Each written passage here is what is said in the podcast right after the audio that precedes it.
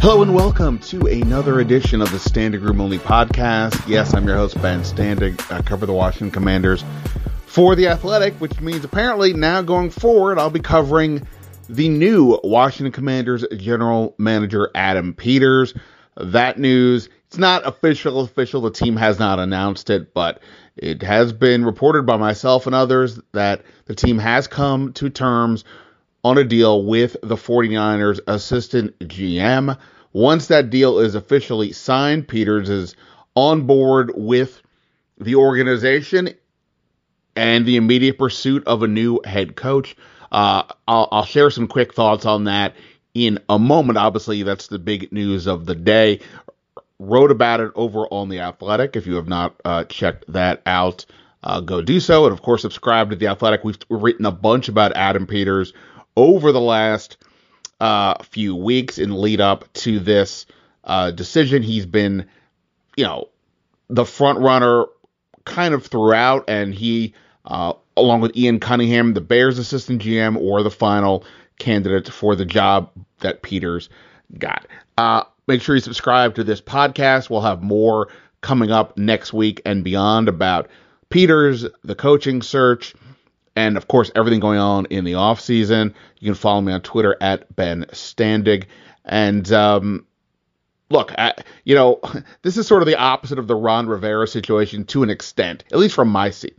We knew for weeks, mo- maybe months, maybe the season that Ron Rivera was likely gone as head coach, and uh, obviously in the last few weeks it became. Uh, you know, blatantly apparent to the point that when it happened on Monday, it almost didn't seem like it was that notable, despite obviously it being pretty notable. Peters isn't the exact same story, but it certainly was trending in his direction. And maybe this is more of a me thing as a reporter. You know, you hear certain notes and nuggets from from people around the league. You can't always tell. You know, is it firsthand? Is it a game of telephone? When you have multiple people saying Adam Peters, it's his job to lose. Um, you know, he's the favorite uh, all these kinds of things. Like I said, you can't always know fact from fiction, but he was the only one that really was getting a ton of buzz this cycle. There was some with Ian Cunningham for sure, and those two go back to anything I've written over the last few weeks were the two that were typically at the top of the heap. The question for me, largely, and, and others, largely with Peters, was would he leave San Francisco? Uh, he has a great opportunity there. Uh, he's in a great team. He does. Uh, he's considered to be the top town evaluator there. They have a deep roster, and they're a really good team. That's the number one seed in the playoffs this year. He'll get to see that out. Uh, you know, he'll, he'll uh, you know, even if he's on board here, I assume he'll be part of the Niners' run through the end of the season. You know, while helping Washington go forward here. Although I'm not sure, but they have we don't really have any other details yet under the transition period or some other some other aspects which I'll get to in a moment. Um, the 49ers moved John Lynch to be president of of opera, football operations in San Francisco, technically making the GM job open. Look, you know, he Peters turned down jobs previously he wasn't definitively, I guess, either ready to go or didn't see the opportunity as being right. So would he see this one as being right? And would this be the one for him to take, meaning Washington? Uh, he's a California guy, a Northern California guy. The Chargers job is open. The Raiders showed interest as well. But in the end, Washington's job clearly proved too good to pass on. Uh, I'm sure whatever money Josh Harris sent his way helped the cause, but as we've noted many times now, for a for a uh, team coming off a four-win season, Washington is positioned in almost a dreamlike job scenario, frankly, for a new general manager. As you you, you all know the deal, a bunch of draft picks, including the t- the number two pick overall and five in the top 100. Uh, one of the league leaders in salary cap space for next year. Sure, there's questions at quarterback, but when you have that number two pick, that can be where you uh, make your first mark as a talent evaluator in the organization. And you know, they're not encumbered with a lot of bad contracts. It is pretty much a blank slate, as I've said now many times. So Adam Peters is on board. Now, he came on board as general manager, even though we've been talking about it as some sort of vice president of football operations, uh, or, you know, or head of football operations at least. Why the change? Uh, it's a good question. Don't have the exact answer, but my my best assumption in, is is as follows. One, you had Martin Mayhew on the staff. He is still on the staff. I'll come back to that in a minute. Um, as GM. So if you say you're looking for a new GM, it's kind of weird, right? Because you have somebody in on, staff already with that designation. Secondly, because of Josh P, uh, Josh Harris's NBA background, GMs often have some sort of president of basketball operations title. Uh, maybe there was a conversation about going to that model and coming up with a a second, you know, sort of the assistant GM just be the GM. To be honest, I've always thought that NBA model is kind of weird in that regard, but you know, whatever, whatever works for them. Uh, so ultimately, he landed on the GM title. I can't imagine they are hiring anybody to be above him on the depth chart. You know, uh, Rob Rogers, who handles operations here now, um, which means you know overseeing the salary cap and contracts. He, uh, you know, c- could you make that job sort of more on the same playing field as the GM? I, I guess, but I can't imagine that Peters would have taken a job where somebody else is going to have final say over him. So uh, however many people they ultimately have on the executive level in the front office, we will see. But Peters should be the top of that uh, organizational depth chart. Uh, as for the current executives, meaning essentially Martin Mayhew, GM, uh, senior personnel executive Marty Hurney, Chris Polian, and Eric Stokes, two other high ranking player personnel executives.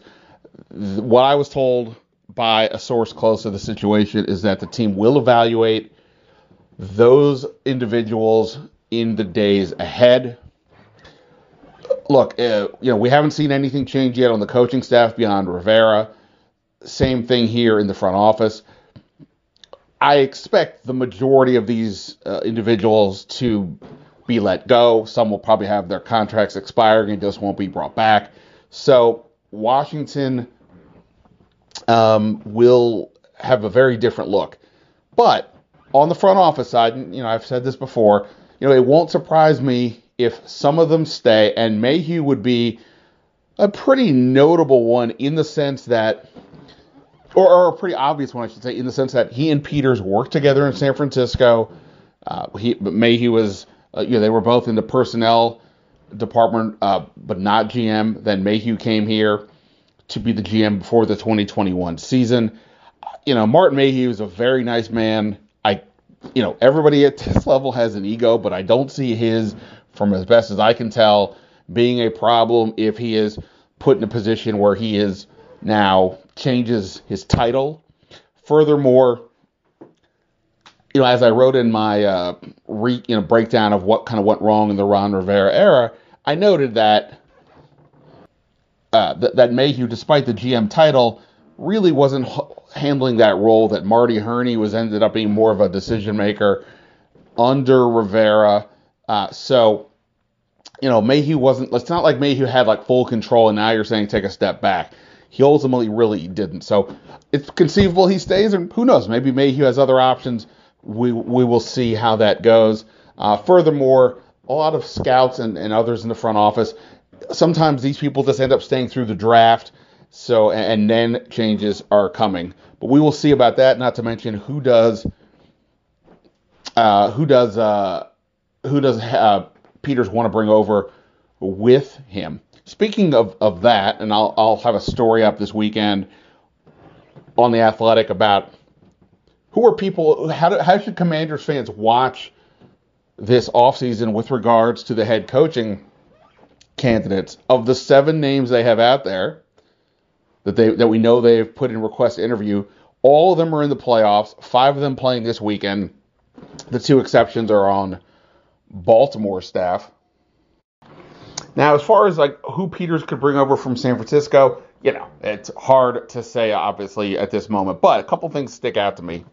One, uh, one of their scouts, Steve Slowik, uh, was apparently somebody who put Brock Purdy on the team's radar in the draft process. Obviously, Purdy was the last player picked in the 2022 draft and had a uh, you know become an unbelievable find for them.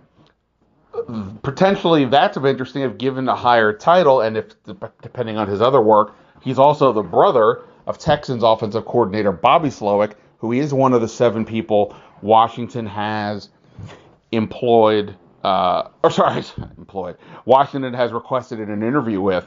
So we'll see where that goes. Houston plays the Browns in the first playoff game this weekend. Another name I'm interested in is quarterback coach Brian Griese. Yes, of course, uh, famous quarterback at Michigan, NFL quarterback, longtime TV announcer. He joined their staff as quarterback coach, and I'm wondering could he be somebody that Peters looks at as an offensive coordinator uh, as a way to help whoever this young quarterback Washington is going to have in the uh, in this draft, assuming that they pick one at number two. I don't know. Agree, you know, that's just a thought. Obviously, who they get on the staff to help a young quarterback, assuming that is the way they go, is going to be pretty significant. You would think there would be some people coming from San Fran. Griese comes to mind based on what I've heard about his role with that team. Um, all right, so so that's where we are right now. Uh, when do I expect a head coaching announcement? Well, they can't meet any head coaches in person until the 22nd, so I would assume not until then. And uh, more importantly, well, but then at that point they could move quickly, considering how quickly this search went. Uh, ben Johnson, OC from the Lions, is typically viewed as the number one coaching candidate out there along the lines of just hearing some whispers. The Johnson Peters combo has been mentioned, you know, in recent days. Clearly, Ben Johnson will have a lot of interest out there from teams. I, actually think this is a pretty fascinating matchup. Ben Johnson, as OC of the Lions, is going against Raheem Morris, defensive coordinator of the Rams. Morris is another candidate for Washington. The Rams, you know, they're not viewed as a really top defense in this league, but they have been impressive. They've won seven of their last eight games. They in that stretch they finished second in the league in passes defended and had 22 sacks.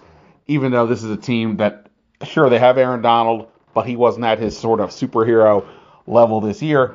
Everybody else on that defense is really a mix of you know really young players and cast-offs from other teams, but they've been a, a vital component to this rally for the Rams. I kind of picked I picked the Rams to beat the Lions in the podcast I did yesterday with our Chargers insider Daniel Popper as we discussed among other things is Ben Johnson, you know, where does Ben Johnson go? What's his best fit? Uh, etc. So that's going to be a really interesting matchup. You know, it's not going to be a final determination one way or the other, but an interesting head to head between two of the candidates. So a lot more to discuss. We'll do that in the coming days about this. But for now, Adam Peters is here as the new GM, or he will be uh, once it's officially announced. And uh, you know, I I go on Kevin Sheehan twice or three times a week. I went on with Al Galdi this week.